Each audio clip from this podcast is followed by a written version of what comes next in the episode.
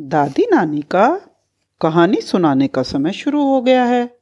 दादी नानी आज बच्चों को एक छोटी कहानी सुर और असुरों के बारे में सुनाएगी।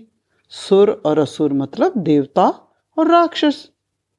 एक महात्मा थे, उन्होंने सुरों और असुरों की एक सभा बुलवाई। सारे सुर असुर आ गए महात्मा के आश्रम पर। महात्मा ने वैसे तो उन दोनों की बहुत आवभगत करी, लेकिन सुरों के प्रति उनके मन में ज़्यादा श्रद्धा और सम्मान था।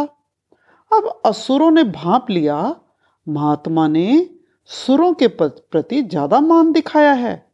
वो दिखाने के लिए हमारे साथ बराबर व्यवहार कर रहे हैं, लेकिन ज़्यादा आवभगत वो सुरों की ही कर रहे हैं। अब असुरों के चौधरी ने महात्मा को कहा, देखो संत जी, आप हमें कम महत्व दे रहे हैं और हमारा सम्मान भी कम कर रहे हैं। अगर आपको ये भेदभाव रखना था तो हमें क्यों बुलाया? हम आपको शाप देंगे और आपका यज्ञ भी भ्रष्ट कर देंगे। महात्मा ने बहुत समझाया, लेकिन असुरों का क्रोध शांत नहीं हुआ। अब तो महात्मा ने सोच लिया कि असुरों को ये बात समझानी पड़ेगी। कि तुम कैसे सुरों से नीचे हो और सुरों की बराबरी नहीं कर सकते। महात्मा ने असुरों के चौधरी से कहा, मुझे खुशी होगी यदि असुर सुरों के तरीके सीख जाएँ और उनसे पीछे ना रहें असुरों के चौधरी ने अकड़कर कहा, हम तो उनसे बहुत आगे हैं महात्मा ने कहा, अगर मैं दोनों की परीक्षा रख दूँ तो आप बुरा तो नहीं मानेंगे। असुरों के चौधरी ने कहा, ठीक है, हो जाए परीक्षा। अब रात्रि भोज पर महात्मा ने सुरों और असुरों सबके हाथों पर उंगलियों तक डंडे बंधवा दिए, ताकि दोनों के हाथ मुड़ न सकें। पहले असुरों को भोजन के लिए बिठाया गया। उसके सामने तरह तरह की मिठाइयाँ, पकवान, थालियों में परोसे गए।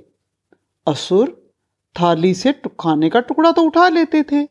लेकिन लाठी बंदी होने के कारण, लकड़ी बंदी होने के कारण वो मुँह तक नहीं ले जा पा रहे थे। अब ये तो उनके लिए भारी समस्या हो गई थी। वो बार बार कोशिश कर रहे थे, लेकिन खाना नहीं उठा पा रहे थे। और थोड़ी देर में भूखे ही सब उठकर चले गए। अब बारी आई सुरों की। उनके हाथों पर भी पूरे डंडे बंधे हुए थे। उनके भी हाथ मुड़ नहीं सकते थे। लाइन में बैठे सभी देवताओं के सामने खाना परोसा गया।